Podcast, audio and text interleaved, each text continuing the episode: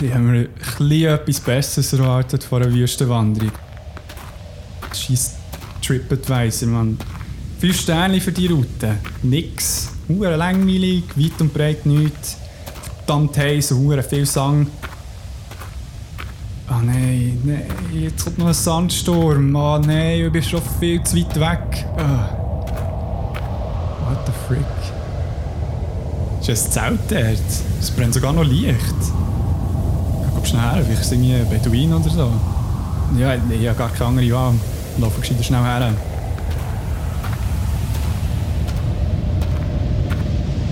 Okay, mal schauen. Salam, hätte dich schon erwartet. Krigo, was du machst du hier? Vor allem mit einem freaking Podcast-Setup. Hier. Hock ab und los zu.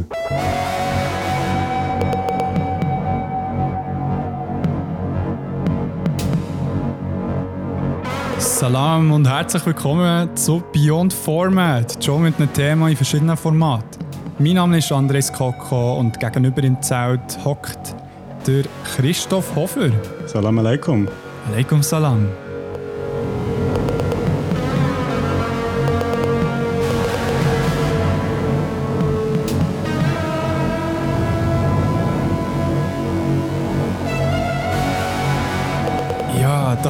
Wir, in der Wüste, in einem Zelt, mit ein bisschen Tee, mit einem Podcast-Setup. Und äh, nehmen dann Fall die Folge hier auf, würde ich sagen. Ja, schon mal etwas Neues, oder? Das, äh, jetzt haben wir es eine Zeit lang über das Internet gemacht, ich war bei dir daheim und jetzt finde ich, können wir das auch ein bisschen ausweiten. International. Mr. Worldwide. Nein, weißt du, ich denke, äh, mach kurz schnell äh, eine Woche Auszeit, damit ich ein bisschen in die Ferien kann gehen Aber äh, ja, in dem Fall machen wir noch gleich einen Podcast. Ja, jetzt, ähm, ja, wie geht's dir hier Wüste? Hey, sehr entspannt. Also, wie soll ich sagen, es ist natürlich heiß und ähm, man ist ein bisschen äh, isoliert, fast so wie in Quarantäne. Mhm. Ähm, aber wir haben nicht das grosse Risiko, dass man jetzt hier nie angesteckt wird, von dem her eigentlich recht nice. Ja, außer jetzt von mir. Stimmt. man hat vielleicht auch nicht aus dem gleichen Tassli. Ja, egal. Ja, lass ich. Hier Wüste äh, sind andere Regeln. What happens in der Wüste stays in der Wüste. uh, ja, hey, ohne gross rumzuschwafeln. Über was reden wir heute? Ich glaube über die Wüste. Tatsächlich. genau. Ja, in unserer sechsten Episode widmen wir uns dem Thema Wüste. Karge Landschaften, weiter Himmel, viel Sand und kein Leben. Wüsten sind ja gerade für uns Europäer oder allgemein Westler oft so ein exotischer, fremder Sehnsuchtsort voller Geheimnis und Magie. Mhm. Weil genauso werden Wüsten ja oft in verschiedenen Medien und Formaten dargestellt. Zeitlos, unergründlich, archaisch. Mhm.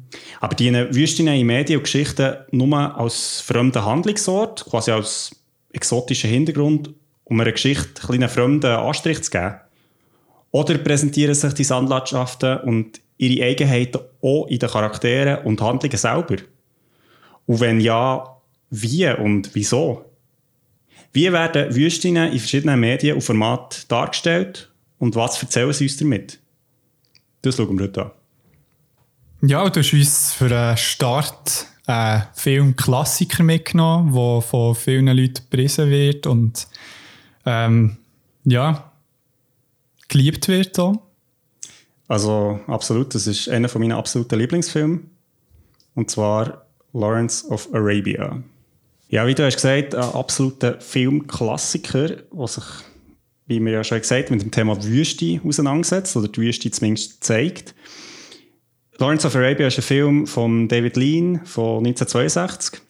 Mhm. Äh, David Lean, auch bekannt für äh, Bridge over the River Kwai, Dr. Chivago, Mhm. Klassiker. Die Handlung basiert auf einem autobiografischen Buch, ähm, Die sieben Säulen der Weisheit von Thomas Edward Lawrence, also T.E. Lawrence, Ja, wo ja auch der Hauptdarsteller im Film ist. ja.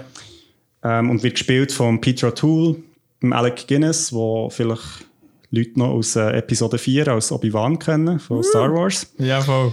Und der Omar Sharif, der auch bekannt ist, unter anderem für sein Crazy Bridge-Spiel. Er war einer der weltbesten Bridge-Spieler. Bridge. Also das Kartenspiel. Okay. Genau. Noch nie davon gehört. Schon in unseren Kreisen jasst man ja eher oder spielt Tichu. ja, stimmt. Oder ja, packt PS4 für Oder würfelt. Ja. Genau, ähm, ist nominiert für 10 Oscars, hat sieben davon gewonnen, Golden Globe, BAFTAs, also British Academy Film Awards. Wird als einer der absolut einflussreichsten Filme in Filmgeschichte angeschaut und yeah. wird auch immer wieder als einer der besten Filme von allen Zeiten gelistet. Ja. Und auch der Soundtrack ist einer von der besten von allen Zeiten. Ah, krass, okay. Genau, also absoluter Klassiker wirklich. Also der Film heisst ja Lawrence of Arabia, darum nehme ich an, geht es vor allem auf die, äh, um die Person. Aber äh, was passiert da genau? Genau, also der, wie du schon richtig hast geraten, der Film ist basiert eben auf, auf dem autobiografischen Buch von T. Lawrence und es geht eben auch um Thomas Edward Lawrence, auch bekannt als Lawrence of Arabia. Genau, der Film fängt eigentlich an mit dem Tod von Lawrence im Jahr 1935. Ist bei einem Dörfunfall ums Leben gekommen und geht dann mit der Beerdigung weiter und eigentlich von dort gibt es einen Sprung zurück ähm, in die Jugend von T.E. Lawrence, wo er in Kairo stationiert ist während dem Ersten Weltkrieg. Ja. Und äh, also, wer sich ein bisschen mit Geschichte auskennt, die Briten sind dann in Kairo, also es ist ein, äh, ein englisches Mandat, wo, wo die Briten dort ähm, haben und der Erste Weltkrieg getobt, gegen Ja. die Türken unter anderem. Ja. Und der Lawrence ist so ein untypischer, eigensinniger Soldat. Also er ist jetzt nicht so der Vorzeigesoldat, sondern hat so ein bisschen seine eigenen Ideen und das geht den Leuten zu Kairo ein bisschen auf die Nerven, also den Engländer, und sie schicken ihn dann auf die arabische Halbinsel, um den Prinz Faisal, einen arabischen Führer, äh, zu beobachten und genau dem mit Rat und Tat zur Seite stehen. Ja. Okay. Genau, ähm, wie schon gesagt, äh, im Ersten Weltkrieg wird gegen die Türken gekämpft und, ähm, oder gegen das Osmanische Reich, muss man sagen, dann zumals.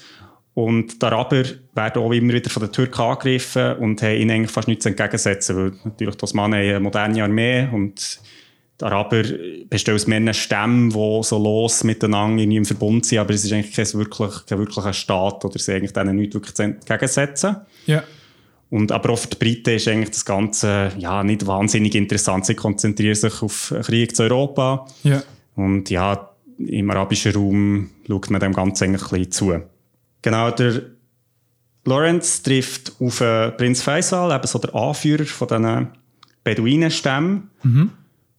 Und bringt aber dort seine eigenen Ideen mit und überzeugt der Prinz Faisal, dass der Lawrence mit 50 von seinen Männern durch die Wüste, die Hafenstadt Aqaba von den Türken soll einnehmen Das ist aus der Sicht der Bri- Briten und auch von den Arabern eigentlich ein völlig zielloses Unterfangen, weil das- für das zu arbeiten muss man durch die Nefud-Wüste Ja. und die gilt dann eigentlich als unpassierbar. Also es hat kein Wasser, es ist viel zu heiß. Ähm, also es ist eigentlich völlig äh, Selbstmordmission. Okay. Der Lawrence schafft es aber nicht irgendwie gleich, der Prinz Faisal zu überzeugen, geht mit ähm, Ali, das ist ein äh, Sheriff vom Prinz Faisal, also so ein General, ähm, gehen sie dann mit 50 Männern durch die Wüste und vollbringen das Unmögliche, nehmen die Hafenstadt Aqaba ein und schaffen so eigentlich den Briten ein Hintertor äh, zum Angriff auf die Türken mit den Arabern zusammen. Und die Idee ist natürlich, äh, dass der Lawrence denkt, dass er mit dem den Araber ein Stück weit Unabhängigkeit wiedergibt. Er will ihnen eigentlich ermöglichen, ihr eigenes Reich zu schaffen, unabhängig von den Briten. Und die Briten sagen ihm das so zu, sagen, nein, sie haben eigentlich keine Absichten in Arabien, aber ja, wer sich auch wieder ein bisschen mit Geschichte auskennt, weiss, es ist dann nicht ganz so rausgekommen. Ja. Genau. Das ist so ein bisschen der, der Anfang der Verhandlung. Äh, der Lawrence wird nach dem Angriff auf Aqaba ein Held in dem, diesen arabischen Stämmen, wird zum Anführer und wird dann eigentlich wie zum Araber selber. Also er führt dann die Männer an, ähm, führt sie auf Angriff gegen die Türken und wird wie von dieser Idee, dass er so wie eine Messias-Figur ist, die jetzt die Araber in die Unabhängigkeit führt, selber fast wie trunken. Also er hat völligen Verlust von Realität, denkt, er sei unverwundbar Ja. und ist wie so auf einem Trip, wo nachher gegen das Ende des Films, vielleicht Spoiler Alert, Ja. dazu führt, dass eigentlich alles das, was er sich erträumt, was er mit Araber oder für die Araber arbeiten will, eigentlich verloren geht. Ja. Und auch seine eigene Mission scheitert eigentlich in dem Sinn, so dass er ziemlich desillusioniert nach England zurückkehrt und nachher dort stirbt. Ja. Ein Dörfunfall, hast du gesagt. Genau, genau. Ja. Ähm, das ist ja eben einer von diesen Klassikern, die man müsste gesehen haben Und wie, wie ist es erstens für dich gewesen, zum Schauen allgemein? Und hat es gerade etwas, was du so allgemein könntest sagen, was der Film so eindrücklich macht? Also der Film ist auf mehreren Ebenen äh, spannend und auch darum einer von meinen Lieblingsfilmen und auch nicht unkontrovers. Also der Film ist basiert auf dieser Autobiografie, es ist aber auch vieles vereinfacht in diesem Film dargestellt, also überhöht. Es ist nicht genau so gewesen. Ja. Es gibt unterschiedliche Aussagen, was genau tatsächlich passiert ist. Der Film ist dreieinhalb Stunden lang, also ein absolutes Monumentalwerk und gilt als einer von so diesen Monumentalfilmen, die halt in dieser Zeit produziert wurden. Ja. Also man fühlt sich nachher, wenn man den Film hat geschaut hat, als wäre man selber so ein bisschen durch die Wüste geritten. Okay, okay, ist so wirklich ein bisschen eine mentale Reise. Genau. Und was sehr schön ist, aber weil der Film so viel Zeit einnimmt, er nimmt sich wirklich Zeit für die Entwicklung von dieser Figur von T.E. Lawrence, wo am Anfang vielleicht so ein kleiner Grünvogel ist, vielleicht auch ein bisschen unkonventionelle Ideen bringt, zum Held wird und nachher aber auch eigentlich zu einer tragischen Figur wird, weil das nicht erreicht, was er eigentlich davon träumt und alles, was er dafür kämpft, eigentlich gegen ihn sich dreht. Also die ganze britische Armee, die eigentlich ganz klar Absichten hat, das Land mit den Franzosen untereinander aufzuteilen. Ja. Ähm, die arabischen Stämme, die schlussendlich eigentlich nicht das wollen, was er will. Ja. Also es ist, es ist mega spannend, die Figur, auch so die, der Glaube an sich selber, wo er irgendwie plötzlich denkt, er ist eben wirklich vielleicht ein besonderer Mensch, der eben Berge kann bewegen und Ja. an diesem Glauben eigentlich zerbricht. Und das ist extrem spannend, also der Bogen von, von einer klassischen Heldengeschichte, aber dann auch von Dekonstruktion von dieser Heldengeschichte. Das ist extrem spannend. Ein der Downfall. Genau, und wird in unglaublichen Bildern gezeigt. Also es ist so, dass der Film wirklich auch von den Kameraeinstellungen, von der Kombination mit Musik, ähm, sehr viele andere Filme inspiriert hat, wie man so eine Geschichte kann, kann zeigen kann. Ja, okay. Und jetzt spielt die ganze Geschichte hier grösstenteils in der Wüste. Genau. Und wie wird die dargestellt im Film? Genau, also ein grosser Teil, wie du hast gesagt, der Handlung spielt natürlich in der Wüste, also Lawrence of Arabia, das kann man sich irgendwie vorstellen. Die Wüste wird oft in diesem Film als gnadenloser Ort dargestellt, wo aber für Lawrence eben so wie etwas wie eine Heimat bedeutet, die er sucht. Also er fühlt sich irgendwie dort mehr daheim als alle anderen Europäer, wo die sagen, so, die Wüste ist eigentlich nur ein Ort, das wird dann im Film gesagt, die Wüste ist ein Ort für Götter und für Beduinen. Ja, Und für alle anderen, äh, die werden dort dann nur verrückt. ja, Und auch Araber selber, das kommt dann im Film vor, sagen eigentlich, sie hat die Wüste eigentlich auch nicht so gerne. Sie haben eigentlich lieber Oasen und Gärten. Und also von dem her, die Wüste wird wirklich so als ja, eigentlich Unort dargestellt, wo man eigentlich nicht sollte sein, wenn es nicht anders geht. Und was aber spannend ist, ist, dass die Wüste filmisch oft so eingefangen wird, dass sie so die Winzigkeit von Menschen in dieser endlosen Wüste betont. Also es, der Film ist im Original auf 70 mm gefilmt, also es ist, ähm, ich habe jetzt natürlich daheim auf meinem kleinen Fernseher geschaut, aber ich glaube, wenn man das im Kino sieht, muss eine unglaubliche Erfahrung sein, weil halt oft Bilder siehst, wo wie gemalt sind, also wo du unglaubliche Landschaften hast und ganz kleine Punkte, wo irgendwie ein Mensch ist und sonst einfach nichts. Ah, krass. Ja, ja, ja. Und das heisst dann, also dementsprechend der Film ist nicht schwarz-weiß, oder? Nein, nein, das ist ein Farbfilm. Schon Farbfilm, Genau, ja. genau.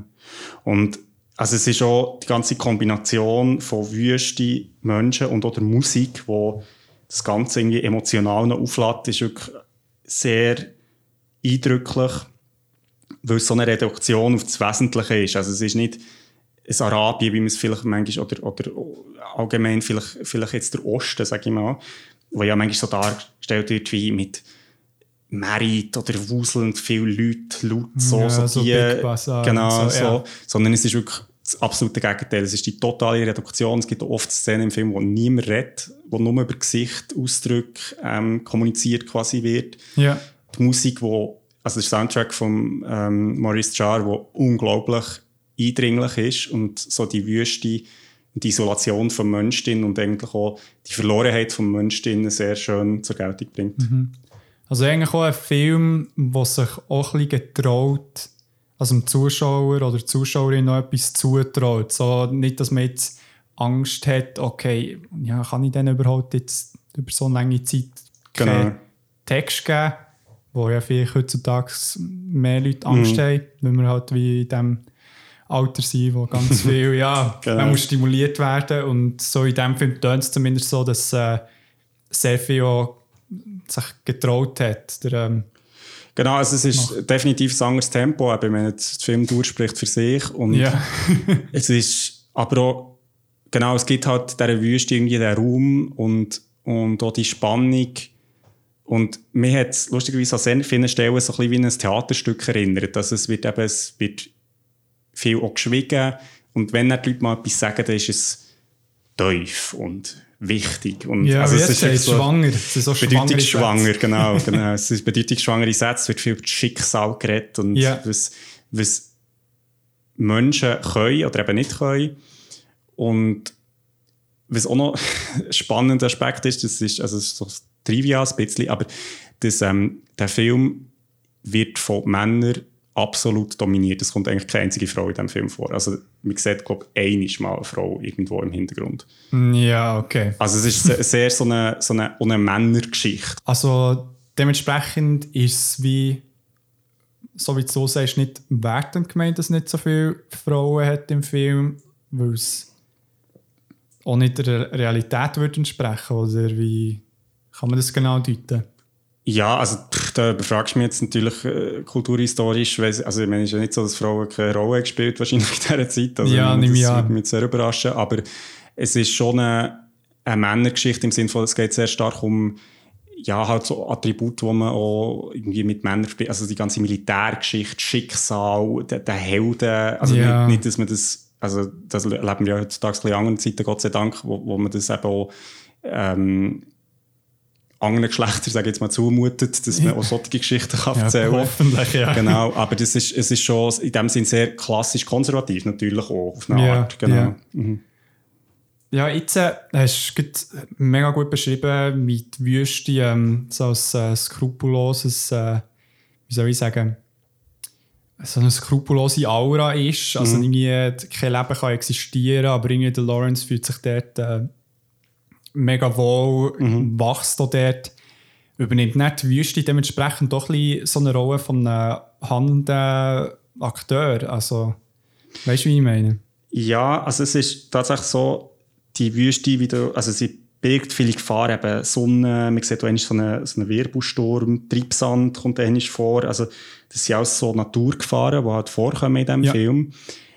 Es ist aber schon so, dass die Wüste eigentlich wie eine, ein Hintergrund bleibt in diesem Film, wo aber so der Aufstieg und Fall von Lawrence sehr gut zeigt. Also es ist wie eine Bühne, wenn man so will, das ist ein bisschen übertragen gesagt. Und durch die Reduktion der Wüste, oder die Wüste ist eben, wie ich vorher gesagt habe, es ist nicht opulent, es ist nicht eine Barockkille, die voller tausend Details ist, sondern es ist eine grosse, weisse Fläche, Ja. wo eigentlich die Geschichte inszeniert wird. Ah, ja, ja, ja. Und es ist noch interessant, im Film fragt ein Journalist, was der, Lawrence der Wüste eigentlich so gerne hat. Und er sagt dann, er hat sie gerne, weil sie super ist.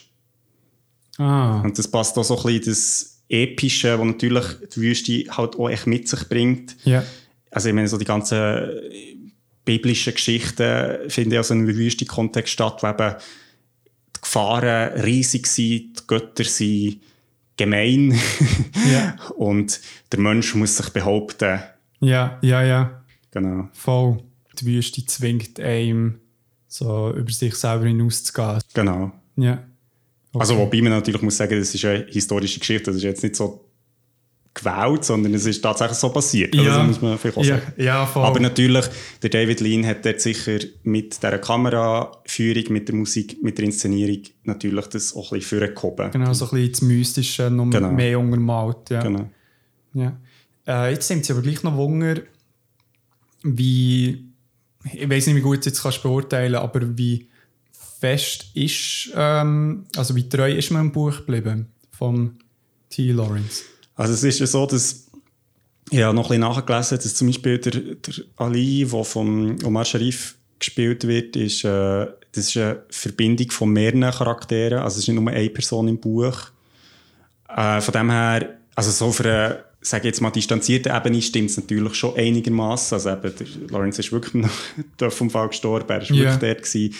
Akaba haben sie wirklich eingenommen, das stimmt alles, aber halt so die Art und Weise und welche Personen ihn noch begleitet haben und ob der wirklich die, genau die Beziehung hatte, das ist natürlich alles so ein bisschen, ist natürlich auch so, dass man das halt auch zum Teil nicht so genau weiss, weil natürlich er hat seine Autobiografie geschrieben und ich meine, was da wirklich genau so war oder welche andere Leute man noch gefragt. Stimmt, also Genau. Das, echt so ein bisschen das als Grundmaterial genommen und echt ein kleines dramaturgisches Konzept Genau. Also was auch noch interessant ist, ist, dass ähm, der Film auch eine kleine Medienkritik zeigt. Ähm, der Grund, wieso wir den Lawrence als Lawrence of Arabia kennen, ist auch, weil die Amerikaner oder ein amerikanischer Journalist aus dem Lawrence das hat gemacht also Ja. historisch. Ah. Und ähm, das ist natürlich auch sein Buch, das er hat rausgebracht hat, seine Autobiografie, ist, ist, ein, ist ein Buch gewesen, das extrem also gut ist gelaufen. Nicht gerade am Anfang, aber mit der Zeit. Ja. Und wo natürlich auch das Bild so hat überformt, wo man muss sagen, natürlich die Medien, also die Zeitung, grosser Teil, aber dann eben auch er selber, haben natürlich so das Bild auch geformt von was er Ja. ist und was da genau ist passiert. Und was ich aber extrem cool finde an diesem Film und auch für die, die jetzt denken, oh mein Gott, dreieinhalb Stunden, das, äh, da muss ich irgendwie dreimal Pause machen. Das Ja. mache ich auch. Also habe ich jetzt auch gemacht, wenn ich noch geschaut habe. Ich bin irgendwie zwischendurch mal etwas gegessen und dann habe ich ein bisschen weitergeschaut. Ja. Genau, das Coole an diesem Film ist, dass es ist eine sehr klassische Geschichte. Also es ist auch so, man nennt es, es gibt so, wenn man von Tropes redet oder Tropen, glaube ich auf Deutsch, also bestimmte Handlungselemente, die in verschiedenen Geschichten mit, also weiter gesponnen werden. Das ist das so das Ja. perfekte Beispiel vom Mighty Whitey, sagt man dem. Nämlich so der weiße Europäer, der in eine fremde Kultur geht und dort eigentlich wie ein Anführer wird, weil er wie so die westlichen und aber auch die exotischen Elemente kombiniert und dadurch wie ein grösserer Mensch wird. Also das ist eigentlich so genau die Geschichte von Lawrence of Arabia. Ja. Aber der Film baut das auf und dekonstruiert es dann auch wieder. Also das heisst, es gibt so wie den Bogen von Lawrence, wo ein Held wird, Ja. aber der Film zeigt dann eben auch sehr schön, wie der Held an sich scheitert und eigentlich gegen das Ende des Films oder auch von der Geschichte eigentlich ein Schatten ist von dem, was er wollen werden Ja. ja. Und das ist sehr schön, also so die Geschichte, wo, wo eben so einen schönen Aufbau hat, wie man es kennt, aber dann auch so den, ja, man könnte fast sagen, obligatorisch Downfall. ähm, Downfall, Ja. wo er am Schluss kommt. genau. Ja. Hast du noch ein paar ähm, Beispiele aus anderen Filmen vom Mighty Whitey Trope? So ein bisschen, Genau, also einer, der wahrscheinlich bekannter ist, jetzt so ein bisschen unserer Generation, ist Avatar. Ähm, also der Film vom... Mit den blauen Leuten. Genau, von, von James Cameron. James Cameron. Ähm, das ist ja genau die Geschichte, wo äh, quasi ein Mensch bei den Navi zu Mhm. Anführer wird und die eigentlich gegen seine ursprüngliche Kultur anführt. ja. Pocahontas, die Geschichte ist auch, entspricht, genau, entspricht eigentlich dem Muster. Also es ist sehr ein verbreitetes, äh, sehr verbreitete Trope, die natürlich auch damit zu tun hat, dass sehr viele Geschichten, die natürlich im Rahmen der Kolonialisierung von den letzten 200 Jahren halt Ja. auch ist passiert. Also das muss man sagen, es ist ja nicht echt erfunden. So, Ja. Das sind Geschichten, die es gegeben ja. Äh, Ob sie dann wirklich so waren und was dabei hinten ist rausgekommen, ja, das ist doch ein bisschen Frage. Ja, voll. Ja, aber es ist noch lustig, dass äh, sich zum Teil gar nicht bewusst, wie oft eben so gewisse Tropes vorkommen. Wie, wie oft es viele Parallelen gibt zwischen vielen Filmen, Mhm. wo man am Anfang nicht so würde checken. Also wenn Genau. ich jetzt irgendwie äh, Pocahontas und Lawrence of the Arabia, also Lawrence of Arabia hat gehört, hätte ich dann nicht gewusst, dass es irgendwie Parallelen würde geben. So. Ja. Ähm, ist sonst noch irgendetwas bemerkenswert für einen Film oder was dir noch aufgefallen wäre? Ja, also eben, wie gesagt, ich finde ihn sehr empfehlenswert. Man braucht ein bisschen Sitzfleisch, aber es lohnt sich. Die Musik ist unglaublich. Äh, finde ich einen super Soundtrack, auch die Bilder. Also ist wirklich, ich glaube, ich, also ich muss ganz ehrlich sagen, ich bin jemand, der sich glaube auch sehr hat prägen durch den Film, auch weil ich eine unglaubliche Faszination für Wüste habe. Und ich glaube, es hat ein etwas mit dem Film zu tun, weil ich den in jungen Jahren mal habe gesehen Ach schon, Genau. so ein Papi-Film, wo man halt ja. genau, genau. Und ähm, ist aber auch für viele Filmemacher ähm, eine grosse Inspiration gewesen. Oder auch für Leute, die in anderen Medien tätig sind. Der Steven Spielberg nennt ihn auch als sein Liebesfilm und denkt der Grund, wieso er ist Regisseur geworden Ah, krass. Ja, das ist schön. Genau. Gut, dann würde ich sagen, dass du noch neuen Tee aufgießt. Geh mal Küche. ja. in diesem Zelt. Ah, ja, ah, stimmt. So ein Arsch. dann. Genau, du bist ja auch durch eine Wüste gewandert. Tatsächlich, nicht nur vorhin, sondern auch in der Gaming-Szene. und habe dort gesucht und gesucht und habe ein Spiel gefunden mit dem Namen Spec Ops The Line, das im Jahr 2012 ist rausgekommen. Es ist ein Third-Person-Shooter-Spiel mit dem Fokus auf äh, gewisse Deckungsmechaniken. Also das heisst, wiederum eben die Kamera hinter dem Spieler platziert und äh, man hat recht viel so Schießgefecht im Spiel selber, aber man ist dann, ähm, versucht immer irgendwo von der Deckung zur nächsten zu gehen. Ja, okay. Weil es äh, nicht Also so ist. bisschen Gears of War, Uncharted funktioniert ja so. Genau, genau. Also wo man wirklich recht schnell mal äh, kann sterben kann, an ein paar Schüsse. Darum ist es eben recht essentiell, dass man dort die Deckung geht. Wie im echten Leben. Wie im echten Leben. ähm, das Spiel ist vom Deu deutschen Entwicklungsstudio Jaeger Development und ist von 2K Games veröffentlicht worden. 2K kennt man von zum Beispiel NBA Ja, genau. Spielt, 2K-Serie und so weiter. Und ähm, ist eben, wie schon gesagt, im Juni 2012 für die PS3 und die Xbox 360 erschienen und dann später auch noch für den PC. Und beim Release ist das Spiel nicht so ein Erfolg gewesen. Aus irgendeinem Grund hat erst mit der Zeit angefangen, äh, wirklich so eine gewisse äh, Spielerschaft zu erzeugen.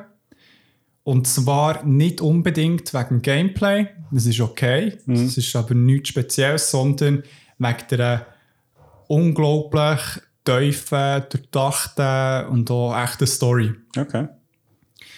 Und ähm, bevor ich noch auf die Handlung überhaupt eingehe, ist, ähm, hat eben die Story krasse Parallelen zum Film, äh, zum Buch Heart of Darkness von Joseph Conrad. Ja, und auch vom äh, Film Apocalypse Now. Vom, genau. Wo ja auch nach dem Buch. Genau, eigentlich ja. Ja. Genau, von äh, Francis Ford Coppola. Ja, jetzt, ähm, also natürlich die, die Heart of Darkness haben gelesen oder Apocalypse Now haben gesehen, wissen jetzt wahrscheinlich schon ein bisschen, um was es geht, aber kannst du vielleicht gleich schnell erzählen, was ist so der Rahmen? Das ganze Spiel spielt eigentlich in Dubai über die ganze Spieltour und es fährt eigentlich, also muss fast schon ein bisschen vorgreifen, um das Szenario ein bisschen ja, verständlich zu machen, weil sechs Monate vor dem tatsächlichen Storybeginn ist Dubai von einer Serie von wirklich schlimmen Sandstürmen befallen worden. Okay. Und zwar so, dass man wirklich nicht gross etwas hat können dagegen machen Und in den Medien ist stark abgespielt worden. Die Sandsturm so, ja, das können wir das schon handeln, ist ja Dubai. Und es ist zwar Dubai so von heutiger Zeit, wo man kennt, also mit den Hochhäusern und alles mega entwickelt. Aber die Sandstürme haben zur Folge gehabt, dass äh, zahlreiche Bewohner von diesen Sandmassen eingeschlossen sind worden. Okay. Also man ist eigentlich nicht mehr aus Dubai rausgekommen. Und daraufhin ist dann der Afghanistan-Veteran Colonel ähm, John Conrad, der seine Erlebnisse in Afghanistan hatte und auch dementsprechende Folgen. Mhm. Äh, eben so posttraumatische Belastungsstörung wird dann stark thera- thematisiert noch im Spiel. Und er meldet sich aber freiwillig mit seiner Einheit dort herzugehen und für die Evakuierung zu sorgen vor der Zivilbevölkerung. Jetzt ist jedoch das Problem, dass er vom US-Oberkommando echt den Befehl bekommt, lass es sein, es ist eine Mission bound to fail. Also Okay. es ist wie ja, unmachbar. Und daraufhin desertiert dann der Conrad mit seinem 33. Bataillon und probiert es trotzdem irgendwie mit diesen Leuten rauszukommen. Okay. Und durch die Sandstürme ist halt die Kommunikation auch gegen außen mega schlecht geworden. Und die letzte Info, die sie vom Conrad haben bekommen ist, dass er es tatsächlich probiert hat, mit 1000, also mit 1000 Leuten rauszukommen aus Dubai. Aber es sind mehrere Leute gestorben, also wirklich ein grosser Teil. Es war ein riesen ähm, ja, Fail, gewesen, sehr salopp gesagt. und haben also sozusagen die Mission abgebrochen und mehr weiß man nicht, was genau abläuft. Okay. Zwei Wochen vor dem Spielbeginn hat man noch kurz Lebenszeichen von Conrad bekommen, Mhm. wo er äh, eben beschrieben hat, ja, das war äh, ein Fehler gewesen. und drauf, wegen dieser letzten Message hat dann das äh, US-Oberkommando entschieden, so ein Delta Force Kommando einzuschicken, bestehend aus drei Leuten. Und zwar der Captain Martin Walker, der übrigens von Nolan North äh, gesprochen wird, synchronisiert, wo auch die gleiche Stimme von Drake, Nathan Drake von Uncharted ist. Ah, okay, cool. Von der Uncharted-Serie, die einige von euch vielleicht kennen. Und er, ähm, der zweite von diesem Kommando ist der Lieutenant Alphonse Adams und der dritte Staff Sergeant John Lugo. Und ihre Mission ist eigentlich, dort herzugehen und verdeckt eigentlich herauszufinden, was jetzt genau abgeht in Dubai. Okay. Und mehr wird man wahrscheinlich gar nicht sagen, weil ja, eben die, die Apocalypse Now gesehen wissen ja wahrscheinlich so ein bisschen, was hergeht. Ja, ja, genau. Wie spielt sich denn das Ganze? Also es ist ja so, dass man mit dem Dreierkommando eigentlich nur der Walker steuern. Er ist wie, äh, ich weiß nicht, wie man auf Militärisch sagt, aber halt der Chef von denen. Babo? der, der, der Baba vom äh, Delta Force Kommando. Und muss, ähm, und man wandert echt ein bisschen durch das sandbefallene Dubai, wo sich die Natur langsam wieder zurückholt, oder eben die Wüste. Und tut dann mit der Zeit immer wie mehr Sachen aufdecken, um den Conrad, der dort sein äh, Unwesen treibt. Von der Spielmechanik her ist es so, dass es äh, ein recht schweres Spiel ist. Also es ist äh, sehr unforgiving. so, also wir haben zum Teil meine Mühe gehabt, weil man, also weil die Gegner, also nein, es braucht echt mega wenig Schüsse, bis man tot ist. Das ist ja auch okay, weil es echter ist, keine Ahnung. Aber es ist halt wirklich auch nicht der Fokus vom Ganzen, sondern es ist wie, das Spiel bringt einem eine so eine düstere, echte Sicht vom Krieg über, wo es einem wirklich manchmal sehr unangenehm wird während dem Spielen. Okay. Also es ist nicht so, dass 0815 ja, wo man vielleicht andere generische Shooter hat, dass so ein bisschen das ganz klare Trennung von Gut und Böse und dann halt wirklich so ein bisschen hey, trotz jeglicher heroischen Absichten Krieg ist etwas Schreckliches und hat immer Folgen. Krass. Und- Wahrscheinlich noch mehr, weil man in einer handelnden Position ist. In den Film schaust schaust du echt zu. Ja, ja, voll. Also eben, man macht dann effektiv Sachen, die schrecklich ist, obwohl man das Gefühl hat, man macht das Richtige. Mhm. Aber man sieht nicht die Folgen und ist schockiert darüber. Ja, krass. Genau. Okay. Ähm, ja, eben, ich glaube, die, die Story ist so ein kleines Mysterium, wo man vielleicht gar nicht so fest darauf eingehen einfach weil es wahrscheinlich so der ein oder andere Spannungspunkt bietet, wo man vielleicht jetzt nicht so fest verraten Ja. Aber wir reden ja auch über die Wüste Ja. heute. Ähm, eben, du hast gesagt, Dubai ist von Sandstürmen eingenommen. Wie wird das dargestellt? Also, zuerst mal äh, vor, vom, von der Szenerie her ist halt das Bild von Dubai überfüllt mit Sand. Also eben die Straßen sind kaum sichtbar. Innerhalb von den Häusern hat es Sandmengen drin. Und man sieht einfach, äh, wie die, kann ich, der, technologische Fortschritt, den Dubai darstellt, eben so eine Stadt echt mit der Wüste äh, drauf zu klepfen, so schnell wieder zunichte ist gemacht worden durch die Wüste selber. Ja. Also wie das, wo eigentlich äh, die Menschen haben wollen reinnehmen, haben sie dann wieder verloren in dieser kurzen Zeit. Und ähm, es hat eben so ein bisschen, wie soll ich sagen, so ein postapokalyptisches Feeling. Mhm. Das sieht man mega oft eben so in Spielen wie zum Beispiel ähm, ja, der Last of Us, wo man sieht, wie die Natur nah dies nah, wie die Stadt einnimmt. Also wenn die jetzt Grüne in der Stadt eben die Straße kaputt macht. Oder äh, Horizon Zero Dawn ist schon ein gutes Beispiel. Ja. Und hier ist es halt echt nicht mit Bäumen und Gras, sondern halt einfach mit Sang. Oh, etwas anderes. ja, voll. Hätte, also es ist ein Videospiel, das heisst, es ist interaktiv. Hätte die Wüste oder der Sand irgendeinen spielerischen Einfluss jetzt auf die Welt? Es ist so, dass man während dem Spiel selber ähm, in gewissen Situationen zum Beispiel das Fenster ka ka kaputt schießen, wo hinten dran eine größere Sandmenge ist, um den größeren Teil der Gegner im Sand zu vergraben. Okay. Und das hat in verschiedenen Situationen so, oder eben auch, wenn es irgendwie auf dem äh, Fensterdach irgendetwas hat, Ja. kann man es kaputt schießen, werden dann begraben. Das ist so das eine Hauptding.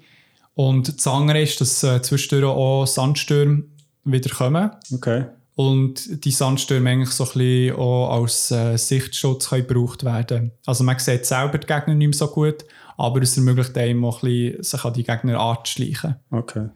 Das sind so ein bisschen die Also hat so gewisse Stealth-Elemente in diesem Spiel. Ja, genau, genau. Aber äh, nicht vom Fokus drin. Mhm. Mhm. Und dadurch, dass die Wüste sich Dubai wieder zurückholt, ist echt so ein bisschen die Folge, dass das Wasser halt knapp wird. Und das ist ja oft so in diesem Wüste-Szenario drin, dass Wasser zu etwas mega Edlem wird. Also zu äh, wirklich etwas, etwas Rarem. Und das merkt man im Spiel mega heftig. Also es ist etwas, wo der, der das Wasser kontrolliert, kontrolliert Dubai in diesem Okay. Setting. Und dementsprechend äh, ja, entsteht halt Konflikt oder das. Mhm. Aber es ist jetzt nicht so, dass du als Spielfigur Wasser brauchst als Ressource, um in die Lebenspunkte zurückzugewinnen oder so irgendetwas. Nein, das, das schon nicht. Okay. Das schon nicht. Also es ist nicht irgendwie so äh, Survival-Spiel Ja. oder das. Ja. Ja, aber es ist echt so ein äh, Handlungselement, das vorkommt. Okay. Jetzt ähm, ist natürlich eben Wüste einerseits, aber andererseits ja auch die Anlehnung eben an Heart of Darkness. Würde mich schon interessieren, also man kennt ja, dass so ein bisschen Heart of Darkness spielt, spielt in Afrika, Apocalypse Now spielt in Vietnam ähm, und jetzt sind wir in Dubai. Ja. Ist das genau die gleiche Geschichte, die da erzählt wird oder der gleich eine andere? Also, es gibt gewisse Parallelen, wo, wo zum Teil grösser sind und zum Teil nicht so gross. Ähm, also, was echt allgemein mal mega spannend ist, war für mich während dem Spiel, ist, dass sich das Spiel mega schnell entpuppt hat als Antikriegsdrama und überhaupt nicht wegschreckt, ähm, aber so ein bisschen die schreckliche Seite vom Krieg aufzuzeigen, wo beide anderen Formate auch nicht machen. Mhm. Und auch ein bisschen, ähm, das, was ich schon vorher erwähnt habe, also die Unterscheidung von Gut und Böse, ist in den beiden anderen Medien auch nicht wirklich so klar. Es ist so, sind nicht irgendwie so die Amis, die jetzt äh, die Leute gehen retten, sondern mm. das ist ein bisschen grauer, das Ganze. Ja, ja. Etwas, was mich mega überrascht hat im Spiel, ist, dass sie in gewissen Key Moments mit, dem, mit der Kontrollübernahme spielen. Weil während dem Spiel hast du in gewissen Story-Sequenzen bewusst eine Wahl, die du kannst treffen kannst, mit den gewissen Konsequenzen. Und das kennt man. Das, äh, zum Beispiel Detroit Become Human, wo wir Genau. äh, KI-Folge darüber geredet Aber jetzt äh, in diesem Spiel hat es vor allem eine heftige Szene, wo du keine Kontrolle hast darüber. Okay. Du, du kannst dich nicht dagegen entscheiden. Und ich sage es jetzt mal so, ohne heftigen Spoiler zu machen, du hast das Gefühl, du machst das Richtige in dem Moment. Du merkst aber, weil deine Mitstreiter, die immer auch da sind, wo, wo miteinander interagiert wird, gehen auch in einen Streit rein und man spürt, okay, das, was jetzt auch kommt, wird nicht so gut sein, aber eben, es man, ma- man muss es nicht gleich machen und es baut sich heraus, dass unglaublich heftige Folgen hat und es überhaupt nicht die richtige Entscheidung war. Ja, krass.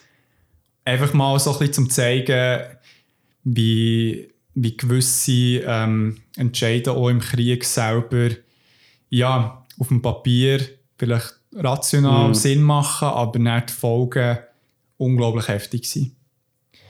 Genau, und eben das, das wird da eben mit der posttraumatischen Belastungsstörung wird mega krass gespielt, weil der, ähm, die Hauptperson kennt eben den Conrad, also der Walker, der Captain Walker, kennt eben den Conrad auch von äh, Kabul, also von Afghanistan und ähm, hat eben auch das Gefühl, der Conrad, nein, der ist ein guter, der hat mir dann das Leben gerettet und so weiter.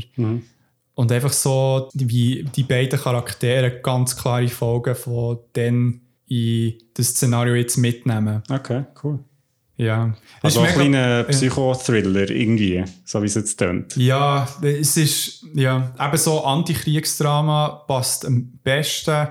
Thriller, ja, man muss sagen, gewisse Elemente. Also es ist wirklich, ja, es ist crazy zum Teil. Es ist auch jetzt mega, weil ich mega vage darüber erzählen. es ist wirklich echt so ein Erlebnis, wo man sich muss bewusst sein muss, dass es äh, heftig wird. Aber, äh, also ich bin dann schon recht, nicht verstört gewesen, aber echt so, es hat mich recht mitgenommen und ein bisschen wachgerüttelt. Okay. Ja, das klingt doch interessant und macht auch mal Lust auf mehr. Also ich habe jetzt echt Bock, das mal zu spielen. Ja, gut, also gut, wenn man Apocalypse Now gesehen hat und den Film auch super findet, also ja, in Regel sollte man ja gut finden. das gleiche mit Lawrence of, Lawrence of Arabia. Ähm, Crazy. Ja, dann würde ich sagen, dass wir zum nächsten übergehen. Der Krigo und ich haben nämlich ein Buch zusammen gelesen. Genau, also ich habe immer die linke Seite gelesen und du die rechte und dann haben wir gewechselt.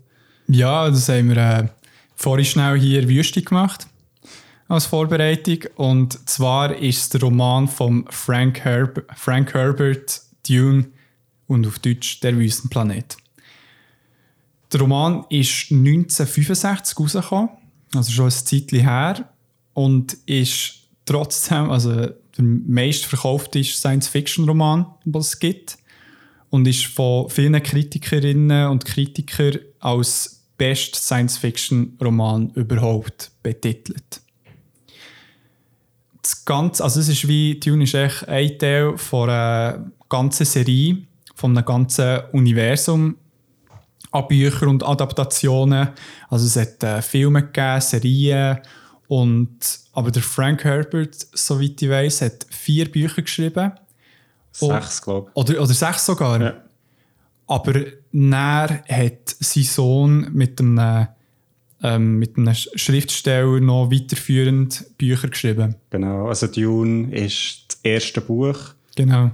Aber genau, es hat auch nachher im Verlauf der Zeit und nach dem Erfolg vor allem vom ersten Roman natürlich ganz viele weitere ja, sage ich Ja. jetzt mal, so wie Äste, die das Universum weiter erkunden. Genau. Okay. Also gut, soweit ich weiß, hat er es eh geplant, mehrere Bücher zu machen. Also so wie das Buch, also Dune endet. Genau, es ist natürlich schon ein bisschen, äh, ein bisschen darauf an, dass da noch etwas kommt. Genau. Ähm, ja, willst du uns mal sagen, um was es grob geht? Dune ist ein Science-Fiction-Roman, spielt also in Zukunft und zwar ziemlich weit in Zukunft. Ist aber noch interessant, weil eigentlich die Welt, die dargestellt wird, eigentlich gar nicht so klassisch Science-Fiction ist oder wie man sich das vielleicht heutzutage vorstellt, aber auf das gehen wir dann auch noch ein. Die Handlung dreht um einen Paul, das ist ein Gil, Boy, äh, wo der Sohn ist von einem Herzog, nämlich dem Leto Atreides und seiner Mutter, äh, die eine Konkubine ist, Jessica. Ja. Und die werden vom Imperator, Shaddam IV., auf einen Wüstenplanet Arrakis geschickt, um den Planet zu verwalten. Also der Herzog, der Leto Atreides, soll dort ähm, quasi den Planet verwalten. Und der Abbau vom sogenannten Spice, das ist eine Art Droge, Ja. überwachen. Weil der Spice, das ist Arrakis, also der Planet, ist der einzige Ort im ganzen Universum, wo die Droge gebunden wird. Und dementsprechend wichtig, weil die Droge wird genutzt einerseits, um das Leben von bestimmten Personen zu verlängern Ja. und andererseits aber auch ist es eigentlich der Grundpfeiler vom intergalaktischen Reisen. Also ähm, die ganzen Raumschiffe können eigentlich nur aufgrund von dieser Droge überhaupt von Planet zu Planet oder von Sonnensystem zu Sonnensystem überhaupt fliegen. Das ist so ein Ja, es ist ein krasses Teil. Also es ist ja mega Bewusstsein erweiternd und Genau. ermöglicht diesen Leuten sogar Blick in die Zukunft zu machen. genau. Also es ist so ein bisschen ein abgewandtes Konzept, wir gehen dann vielleicht noch ein bisschen darauf ein. Ja. Genau, und die sollen den Planet verwalten. Und also, ich muss vielleicht noch sagen, das Ganze ist so ein bisschen feudalistisch aufgebaut. Also eben Paul, sein Vater ist ein Herzog und es gibt einen Imperator und es gibt andere Herzog und also so, es ist so ein bisschen wie Mittelalter, kann man sich das Ja, vorstellen. recht so verschiedene mittelaltermässig, ja. Königsdümmer. Und genau, der vorherige Verwalter von dem Planet, von Arrakis, wo im Volksmund eben auch Dune genannt wird, von dort kommt der Name, Genau. das, ähm, der vorherige Verwalter von dem Planet, der Baron Wladimir Harkonnen, möchte den Planet aber wieder unter seine Kontrolle bringen, weil natürlich der Planet ist eigentlich der wichtigste Planet im ganzen Universum, weil eben nur dort das Spice kann abgebaut werden Genau. Und der Lito und sein Sohn, der Paul und seine Konkubine Jessica kommen auf dem Planet an, aber ähm, dort erwartet sie eine Falle und der Lito stirbt und der Paul und Jessica können aber entkommen und fliehen in die Wüste. Also der ganze Planet, Arrakis ist ein Wüstenplanet und dort werden sie von den Bewohnern von dem Planet, den Fremen oder Freeman, ich weiß nicht genau, Fremen. Fremen, Ja. ähm, aufgenommen und der Paul wird eigentlich der zum Anführer von diesen Fremen und wird mit denen natürlich die Kontrolle über sein Erbtum oder sein den Besitz von seinem Vater wieder zurückgewinnen. Das ist eigentlich die Handlung. Genau. Genau, also das Ganze wird natürlich noch ein bisschen komplexer und es gibt, also ein bisschen komplexer, ich muss sagen, das Buch ist unglaublich komplex. Also weniger jetzt für Handlung her, dass die mega verwirrend wäre, aber einfach so für die ganze ähm, Gesellschaft und ja, also vom ganzen Universum eigentlich, wie das aufgebaut ist mit Eigennamen, mit verschiedenen Gesellschaftsstrukturen, mit ja, also das ist wirklich sehr Ja. um, ausschweifend beschrieben und auch aufgrund von dem ist es eigentlich so ein erfolgreicher Roman geworden, weil es eben extrem detailliert die Gesellschaft vorstellt, wo auf der einen Seite sehr fremd auf uns wirkt. Also wenn man so anfängt zu lesen, denkt man so, Hä, wer ist das und wieso, was? Und hat aber sehr viele Parallelen eigentlich zu eben Mittelalter, Gesellschaftsformen, die es schon gegeben hat, in der Geschichte der Menschheit etc. Ja. Du hast, also wir haben sie beide gelesen. Ähm, wie, wie ist es dir so beim Lesen gegangen? Also ich, ich muss sagen, das Buch ist ein äh, Projekt. also man muss wirklich äh, ein bisschen reinknäulen am Anfang. Weil es ist wirklich so, man, man fängt mit diesem Buch an und ist überfordert ein bisschen mit all diesen Begrifflichkeiten, weil es hat wirklich ein über 100-seitiges Appendix am Schluss mit einem Glossar und alles, wo man echt die verschiedensten Wörter eben muss nachschauen am Anfang.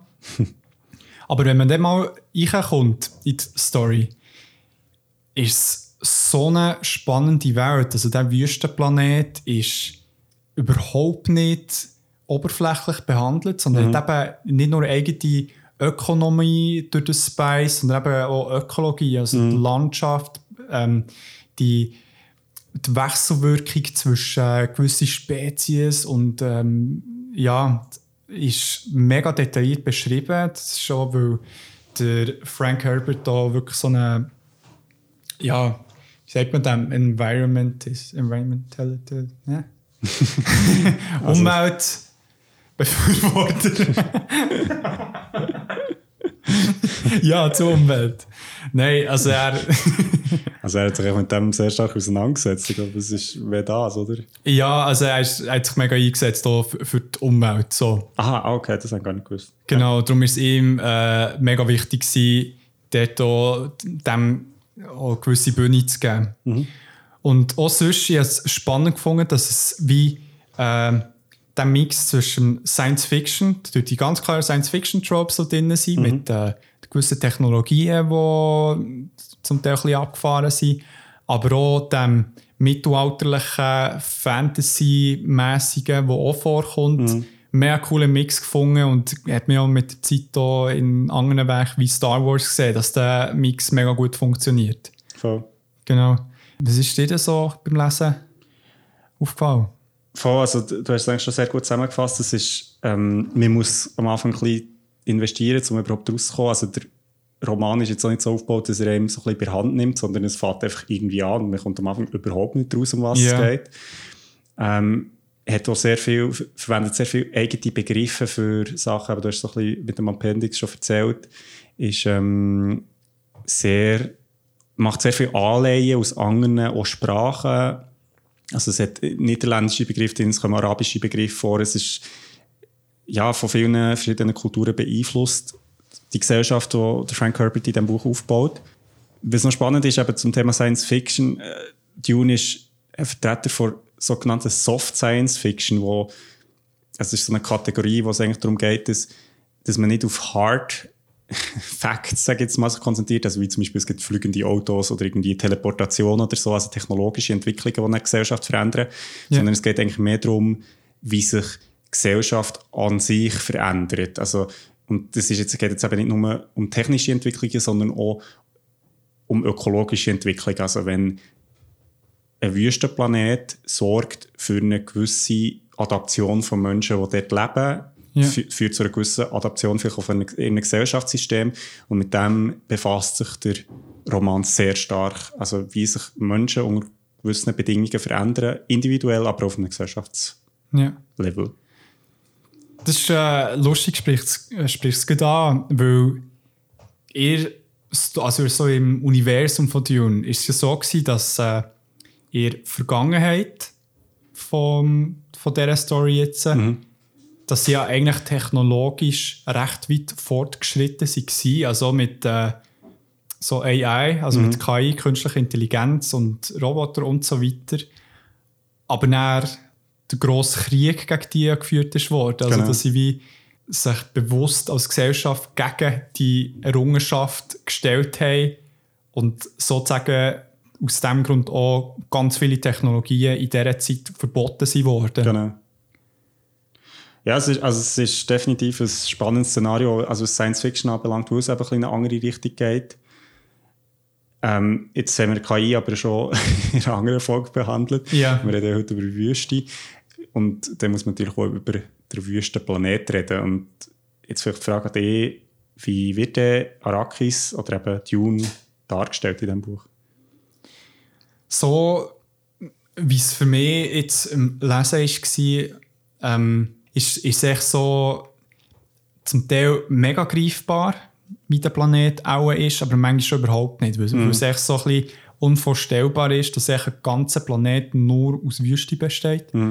aber andererseits wird in gewissen Situationen auf einer mega Mikroebene gut beschrieben, wie die Interaktion mit der Wüste läuft. Also gut die Art und Weise, wie die Fremen, die auf Arrakis wohnen, mit den extremen Bedingungen umgehen, finde ich unglaublich cool umgesetzt. Mhm. Also sie ähm, haben ja da die Stillsuits. Mhm. Das sind so Anzüge, die eigentlich dafür sorgen, dass man kein, oder praktisch keinen Wasserverlust ähm, auf der Wüste hat. Also das heisst, der eigene äh, Körperschweiß wird ähm, aufgefangen, gesäubert, dass man dann das später auch wieder kann trinken kann. Genau. Oder äh, auch aus der Nase, die Luft die wird rausgeschnupft, wird auch rausgefiltert und so weiter. Eben so, dass sie dann wie können, ähm, unter diesen Umständen auch gut überleben Und Das habe ich mega cool gefunden und mega so schlüssig, wie es beschrieben ist worden. Wie ist das so in deiner Sicht genau? Also ich finde, also Wüstenplanet eben, es ist halt eine grosse Wüste und wie du vorhin hast gesagt, auch die ganze Ökologie wird beschrieben, es gibt in dieser Wüste Sandwürmer. Ja. Also es sind so riesige ja, Würmer, die die Wüste bewohnen und auch als äußerst gefährlich gelten. Ja, also zum Teil über 100 Meter lang, also Genau. Riesendinger. Genau. Mir kommt jetzt lustigerweise die Spongebob-Folge sind, wo sie da den, gibt es auch so einen, so einen Wurm Ja, bezwingen. stimmt. Das ist vielleicht auch von der ein entlernt. Nein, genau, aber es sind so riesige Würmer, die so durch die Wüste wie- sagt man die Fortbewegung von Würmern? Würmele. Wurmen, Wurme. Aber eben, also ja, die- graben. Genau. Genau, sie gehen in Sand rein, Genau. auf. Äh, genau. Und dadurch, also die Wüste ist extrem gefährlich und Ja. unwirtlich. Also die Hitze, einerseits eben der Wasserverlust, hast du vorhin gesagt, und natürlich auch die Würmer, die auf Schall reagieren. Also es ist alles sehr spannend, wie das dargestellt wird und eben auch so diesem Detail-Level, wie sich eben die Fremen auch in dieser Wüste bewegen, Ja. zum Überleben. Genau, also von dem her sehr schlüssig, eben auch so ein bisschen die gesellschaftliche Struktur, wie man in der Wüste überlebt. Ja. anders als bei jetzt vielleicht Lawrence of Arabia hat ja Dune ist wirklich ein fiktionales Werk. Ja. Wieso Wüste? Was, was für eine Funktion erfüllt die Wüste oder, oder der Wüstenplanet in diesem Buch? Das ist noch das ist eine gute Frage, weil einerseits ist es wie, dadurch, dass der Wüstenplanet so im Fokus vom Universum steht, ist irgendwie, sieht jeder so ein bisschen die Herausforderung bei diesem Wüstenplanet, das, wie soll ich nicht zu erklimmen, sondern wie, äh, Das Blitzen? ja, voll zu besitzen, zu äh, herausfordern und wenn man das geschafft hat, gehört einem auch, also hat man wie das Universum auch in seinen Hängen. Und einerseits fühlen sich, glaube ich, Leute dadurch, nehme ich jetzt an, so im Buch, wenn es die jetzt wirklich würde geben dort so mega motiviert, das wie äh, zu schaffen. Aber dadurch, dass eben die, wie soll ich sagen, der, der Adel, Adel wo, wo sich dort befindet, eigentlich nie wirklich die Kontrolle über die Wüste hat können übernehmen, weil es eben so gefährlich ist, hat es dadurch erlaubt, dass die Fremen eben ihren Planet gäng noch als ihren Planet können bezeichnen weil sie eigentlich die einzigen sind, die tatsächlich allein können überleben auf dem Planet. Also es ist so ein bisschen wie, wie soll ich sagen, es dient einerseits vielleicht für die Fremen als Schutz vor anderen Menschen, aber gleichzeitig ist es so eine Gefahr für sie selber. Das ist so das, was ich jetzt in diesem Zusammenhang würde sehen Genau, also du hast jetzt gesagt, die Wüste ist natürlich irgendwie eine Herausforderung. Oder der Wüstenplanet ist gefährlich und gleichzeitig gibt es dort die wertvollste Ressource im Universum überhaupt. Und natürlich Ja. der Gegensatz sorgt natürlich auch für eine gewisse Spannung im Buch. Also dass man halt einerseits die Ressourcen besitzt, aber andererseits halt sehr viele Gefahren mit dem verbunden sind. Ja. Also ist auch noch spannend, dass die Analogie ist natürlich auch mit dem Erdöl ein da. Ja, voll, natürlich. Also die Ressource, die in einer extrem unwirtlichen Gegend ist und wo auch gefährlich ist zum Fördern, das ist sehr spannend in diesem Buch. Ja. Ja, das stimmt. Also es ist wirklich so, der Gegensatz prägt vor allem so ein bisschen wie die Inter Interaktion mit dem Planet, also von den Menschen zum Planet. Aber was ich jetzt vor allem mega cool gefunden im Buch ist, wie fest im Zentrum die Wüste steht. Also echt so, wie man mit dieser Wüste umgeht. Also du hast es vorhin erwähnt, mit, dass die Fremen eine gewisse Art und Weise haben, ähm, wie sie sich fortbewegen auf dem Planet. Mhm. Und es ist ja, vor allem wenn sie laufen, ist eben ja das Ding, dass die Sandwürmer, die, wenn, wenn irgendetwas auf, auf der Sandoberfläche sich bewegt, wo wie nicht zur natürlichen Wüste gehört, gehen sie dort her mhm. und werden angezogen. Und das heisst, es ist auch die eine Szene, wo der äh, Paul mit seiner Mutter Jessica durch die Wüste muss laufen und der Paul eigentlich herausfindet, dass man eigentlich so wie gegen Rhythmus muss laufen muss. Mhm. Also ist das mega anstrengend vor. Also es ist wirklich so, es darf nicht regelmäßig sein, sondern man muss so wie schauen, wie sich der Sand bewegt, so bewegen sich auch die Fremen. Mhm. Das habe ich etwas mega Schönes gefunden, dass eben so die Symbiose so ein bisschen da ist. Ja, voll. Ähm, ja, weil die Fremen halt auch mega Sorge äh, wollen haben zu mhm. diesem Planet. Ich finde es noch spannend, also was in diesem Buch ja auch sehr stark thematisiert wird, ist irgendwie die Gesellschaft, die sich eben an den Planeten anpasst, also von Gesellschaftsform, von Bewegung bis eben so Details. Und im Buch wird ja auch impliziert, dass die Fremen eben durch das auch gewisse Stärke haben oder Überlegenheit, die eben fremde Leute jetzt in dieser Wüste eben nicht haben. Ja, Desert Power, genau, der, äh, genau. Lee Genau, und ich finde es aber spannend, weil das Buch, also spricht das nie direkt an, aber es ist mir beim Lesen so ein bisschen aufgefallen, dass, dass halt auch die, auch die Macht, die jetzt eben die Fremen haben über die Wüste, auch begrenzt ist. Also würdest du die Leute jetzt irgendwie in eine andere Umgebung schicken, also yeah. jetzt in die Urwald oder so, dann wären sie völlig unterlegen. Und ich finde das interessant zum Weiterdenken, weil es halt wie ist, yeah. klar, wenn man anpasst ist an eine Umgebung, dann hat man gewisse, gewisse Vorteile, aber das ist abhängig von dieser Umgebung und sobald sich die ändert, ist man halt... Hat so ein bisschen etwas äh, Darwinistisches. Genau, genau. Ja, ja ähm, ich finde auch den Mix zwischen dieser naturalistischen Art und Weise, wie wo das Buch mega prägt, mhm. weil der Planet mega im Fokus steht, aber dann auf der anderen Seite eben die gesellschaftliche äh, Thematiken, die auch mega krass geflossen werden. Also, dass man die Gesellschaftsstrukturen hat, die stark als Mittelalterliche mhm. ähm, ähm, das Wort erinnern. erinnern, merci. Und dann hat man aber auch ähm, Elemente von eben so Handels Handelsgesellschaften, mhm. die wichtige Rolle spielen.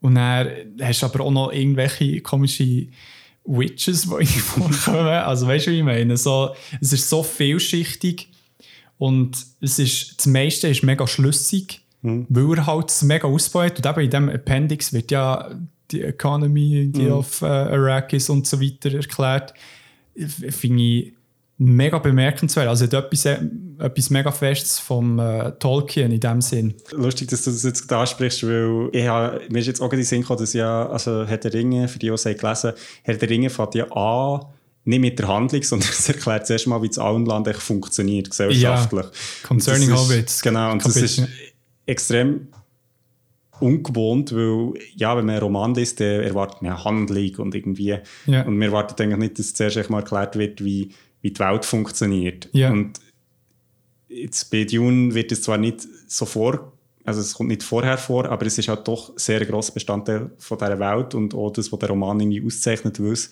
so greifbar wird und, und irgendwie auf der einen Seite sehr fremd ist. Ja. Und auf der anderen Seite eben erkennt man halt sehr viel ja, Strukturen vielleicht aus, aus unserer eigenen Gesellschaft. Mhm, mhm. Was aber das Buch ähm, auf der anderen Seite auch noch hat, so in Struktur, wie es geschrieben ist, wo, wo ich interessant gefunden habe, dass ich jedes Kapitel mit irgendeinem Auszug von einem späteren Werk, ob es jetzt irgendwie so eine Enzyklopädie ist, mhm. wo immer von einer gleichen Person geschrieben wird, wo eigentlich so ein bisschen Geschehnisse vom Kapitel beschreiben, wo der kommt. Genau. Und das Ding ist ja, dass vor allem der Paul eigentlich so wie der Lawrence ein so eine Messias, Messias-Rolle genau. reinkommt. Wie siehst du die Parallelen jetzt zwischen diesen zwei Formaten? Sind, sind die begründet oder wo unterscheiden sie sich? Also, ich habe auch noch nachgelesen, also das Lawrence of Arabia ist ja 1962 als Film rausgekommen. Ja. Äh, der Frank Herbert hat das Buch Dune 1965 rausgebracht und äh, Lawrence of Arabia war eine Inspiration für seinen Roman. Also Ah, das ist kein ja. Zufall. Und genau also so das Messianische, wo ja lustigerweise auch sehr gut zur Wüste passt. Also, ich meine, der Jesus oder Moses oder Abraham oder, oder ähm, also die jüdische Religion, die islamische Religion, das Ja. hat ja alles mit Wüste auch zu tun. Ja. Also das Heilsversprechen in der Wüste. Also das ist, glaube ich, auch kein Zufall, dass das irgendwie äh, eine Rolle spielt. Ja. Und was natürlich, also man sieht durchaus die Parallelen eben von Paul und von Lawrence, wo ja irgendwie eben so die Rolle vom Retter kommen Ja. und gleichzeitig und auch aus einer fremden Kultur kommen, das muss man auch noch sagen, also sie kommen ja beide eigentlich von jemand anders. Und gleichzeitig ist natürlich bei Lawrence of Arabia wird das eben gebrochen, also das habe ich vorhin schon erwähnt, und bei, bei Dune ist halt wirklich wird die Prophezeiung erfüllt, kann man so sagen. Ja, aber dort, wenn ich nur einen Spoiler kann reinbringen kann, sorry, ist wie die ähm, Prophezeiung in, ins Leben gerufen wird, ist ja ein bewusster Move gewesen. Das stimmt, das stimmt. So, also das ist wie, es hat, ähm, ohne gross ins Detail zu gehen, hat so eine gewisse, Sch äh, soll ich sagen, Schwesterorganisation, nein, wie sagt man das? So Die eine Schwesternschaft. Schwesternschaft, ja, kann man fast sagen. Wo eigentlich probiert, so ein bisschen die, Welt, oder ja, die Geschehnisse im Universum zu lenken und die dann dementsprechend auch gewisse, ähm, soll ich sagen, Mythen und Prophezeiungen auch an gewissen Orten schon Jahre vorher einpflanzen in den Leuten, die sich dann verteilen mit der Zeit. Dass dann eigentlich, ähm, wenn jetzt eben vor allem der Paul auf den Planet herkommt, dass es dann so wirkt, als ob die Prophezeiung, oh mein Gott, Genau. genau. Das stimmt, das ist natürlich auch ein Element, wo was so ein bisschen bricht halt, Genau. so, wo es dann nicht wirklich nur Gott gegeben ist, aber ein bisschen geplant, aber ja, schlussendlich, ja, ohne, ja, ja ich sage nicht. Genau, lesen selber, es ist sehr empfehlenswert. Äh, auch wenn man echt äh, ja, auch ein bisschen Zeit braucht, weil es ist auch, ich glaub, 800 Seiten, so irgendetwas. äh, jetzt, in dem Format, das ich gelesen habe, ist es äh, 795 oder so. Ah, okay, nicht schlecht. Ja. Ja, finde ich auch. Es ist erstaunlicherweise, für das es äh, 1965 ist rausgekommen ist schon die Sprache mega verständlich auch. Natürlich auch mit den ähm, Details, die diesen ja, erfundenen Wörtern, die drin sind. Aber erst nachher, wenn ich mal, wo ich mal drin war, habe ich es sehr angenehm gefunden zum Lesen. So. Ja, das ist ein Riesending. Ich habe mir jetzt auch die nächsten drei Bücher bestellt. Ah, cool. Weil sie auch so in einem geilen Design sind. Und natürlich, weil mir das Buch so gefallen hat. Und es kommt ein Film raus, ein neuer. Ja, stimmt. 2020. 2020, ja. Genau. Freue ähm, mich, vor allem mit einem, guten Cast. Genau, Dune wird verfilmt ähm, und ich bin sehr gespannt, muss ich sagen. Muss ich gleich schauen, wer, wer alles so dabei ist. Weil äh, It's about to be lit. Dann kenne ich, ja, der Oscar Isaac zum Beispiel, äh, von Star Wars kennt man ihn, Josh Brolin, Thanos, Dave Batista. Ke- Kennst du den? Ja, Ja, der Wrestler. Also, oder auch der, ähm, der Dude von Guardians of the Galaxy. Nein, es sieht, vor allem es sieht gut aus von den Bildern her. ich habe noch gar nicht geschaut, weil ich mich nicht spoilen Es sind Bilder einfach von den Leuten in ihren Kostümen, Ich Christoph. hasse Bilder. ja, aber Film ist okay. Ja, das ist ja bewegt. So das sind ja mehrere Bilder. Ich kann sonst das Bild ausdrucken und so von deinen Augen ein bisschen umschwingen. Hey, super. Dann würde ich sagen, gibt es noch eine Runde Tee und kommen wir langsam zum Abschluss. Yes. Ja, jetzt haben wir dreimal über Wüste geredet in verschiedenen Medien. Und was ich noch interessant habe gefunden, ist, wir haben jetzt eigentlich über Sandwüsten geredet, oder? Ja, Es gibt ja nicht nur Sandwüsten, es gibt auch Eiswüsten. Stimmt. Und ich habe dann irgendwie nachgeschaut, was ist denn eine Wüste eigentlich? So Fachdefinition. okay. Und Wüste ist eigentlich eine vegetationsarme Zone. Und das kann eben auch Eis sein, Salz. Salz, Stein. Krass. Und eine Sandwüste ist eine halt Ja. Form, die man davon kennt. Und Sandwüsten gibt es ja jetzt nicht nur im arabischen Raum, sondern auch an anderen Orten. Also, sei es jetzt zum Beispiel irgendwie in Australien oder Ja, aber jetzt haben wir gedacht, wenn wir schon hier jetzt äh, im arabischen Bereich in der Wüste sind, wo wir nicht genau betiteln wegen Privacy, haben wir uns halt ein bisschen auf das konzentriert. Und weil halt die meisten Medien, die Wüste thematisieren, auch recht schnell mal so ein bisschen das Orientalische drin haben. Genau, das stimmt. Also, ich meine, das merkt man auch bei Dune. Ja. Lawrence of Arabia ist eh klar, es spielt halt dort. Ja, und Spec Ops äh, ist in Dubai. Also, Genau. Aber es ist eigentlich schon spannend, wenn man so denkt, eben Australien hat auch eine grosse Wüste. Also, und die hat natürlich, also ähm, bei Sly Cooper, im dritten Teil von, es ist ein äh, PS2-Spiel sogar noch. Ja, gewesen. drei, ich glaube. Ah, das dritte, ja, genau. Dort gibt es ein Level in der australischen Wüste, auch mit der ganzen, ja, sag jetzt mal, Mythologie wird dort so klein eingeführt, so Traumzeit.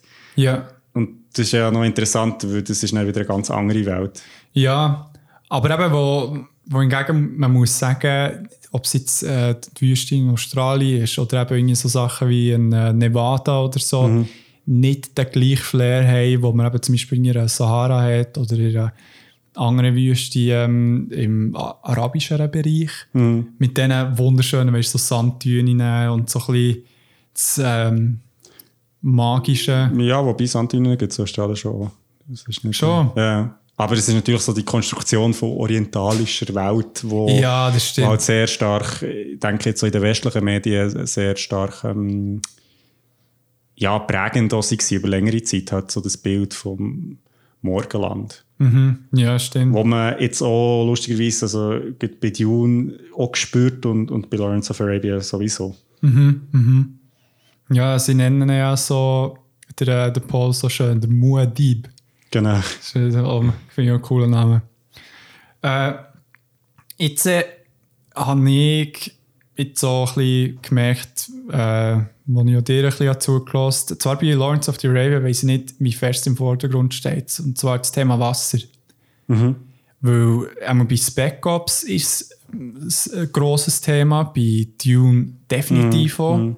Es ist ja das Lebenselixier, wo, wo man braucht, auch in so einem, in so einem, ähm, in so einem Biotop, wo Wasser eigentlich so kaum existiert. Wie ist äh, bei Lawrence of Arabia? Ich sage immer of the Arabia, man. Lawrence of Arabia. Ähm, Wasser ist ein wichtiger Teil. Es gibt einen Handlungsabschnitt in diesem Film, wo sie eine Foodwüste durchqueren, wo es eben kein Wasser gibt und dadurch, dass die ganze Unterfangen natürlich auch lebensgefährlich ist Ja. und entsprechend thematisiert wird. Es ist aber weniger jetzt Inhalt vom Film als jetzt eben zum Beispiel bei Dune, was ja wirklich äh, elementar ist. Ja. Du sprichst aber etwas an, was ich mir auch habe überlegt beim Schauen vom Film und beim Lesen vom, vom, vom Buch. Wieso Wüste? Also, wieso wählt man Wüste als ein Szenario? Klar, bei Lawrence of Arabia, weil es halt so war, aber, Ja. aber was ist spannend an Wüste? Jetzt mal so ein bisschen über den Orientalismus-Anstrich raus. Ja. Und Wüste, auch jetzt in der Definition, vegetationsarme Zone, ist, ist ein Ort von, vom Extrem. Ja. In der Wüste ist das Überleben schwierig, in der Wüste gibt es kein Wasser, in der Wüste leben Menschen nicht einfach so, sondern sie müssen sich anpassen, sie müssen sich auf das einstellen. Und ich denke, das ist natürlich, also Dor als Filmemacherin, als whatever, ein cooles Szenario, weil es halt alles so ein kleines Extrem bringt. Oder zu überleben, der Kampf um zu überleben, ist schwieriger in der Wüste, sage ich jetzt mal, als vielleicht irgendwie in einem Wald, wo es genug Wasser hat. Und natürlich gibt es dort auch Gefahren, das Ja, nicht so, aber es ist natürlich, Natürlich. etwas anderes. Und, und gerade das, der Umstand, dass die Wüste so lebensfeindlich ist, macht es halt, ja, jetzt bei Dune oder eben auch bei Lawrence of Arabia, bei Spec Ops, erhöht halt echt die Spannung irgendwie. Ja. Ja, voll. Es ist wirklich äh, so ein Story-Element, das man, wo man hat. Also auch in anderen Filmen. Ich komme irgendwie der, äh, das zweite Maze Runner-Buch, Scorch mhm. Trial. Ist genau. ja, spielt ja in so einer Stadt, die brennend heiß ist und genau. in der Wüste sich befindet. Ja, das und recht. eignet sich natürlich wahrscheinlich auch wegen dem gut für so Heldengeschichten. Also ich denke, es ist ja noch spannend, dass eben so die Messias-Geschichten irgendwie oft in der Wüste spielen. Also ich meine, natürlich inspirieren sich die Geschichten alle gegenseitig. Also ja. wenn irgendwie jemand hat Jung gelesen, dann denkt er vielleicht so, ah, wenn ich Star Wars mache, könnte ich vielleicht auch so. Also das ist ja. tatsächlich ein direkter Einfluss auch ja. für George Lucas. Aber ich glaube, es ist auch nicht zufällig, dass die Helden und Heldinnen in einer Wüste geboren werden, weil sie auch dort sich müssen beweisen müssen. Mhm, mhm. Ja, voll. Das ist wirklich kein Zufall. Oder nicht nur Zufall. Oder nicht nur Zufall. ja, gut, dann würde ich sagen, dass wir mal. Hörst du so? Ja, ich glaube, es ist Zeit. Ja, ähm, kommt noch einer. Ja, also, dann komm, mach noch ein Tele, ich mache das iPad parat, schaue noch ein paar Filme, bis äh, da die zweite Stunde durchgeht. Und für die anderen sagen wir, sehen wir uns in zwei Wochen wieder. Und wünsche euch eine wunderschöne Woche. Ciao. Tschüssi.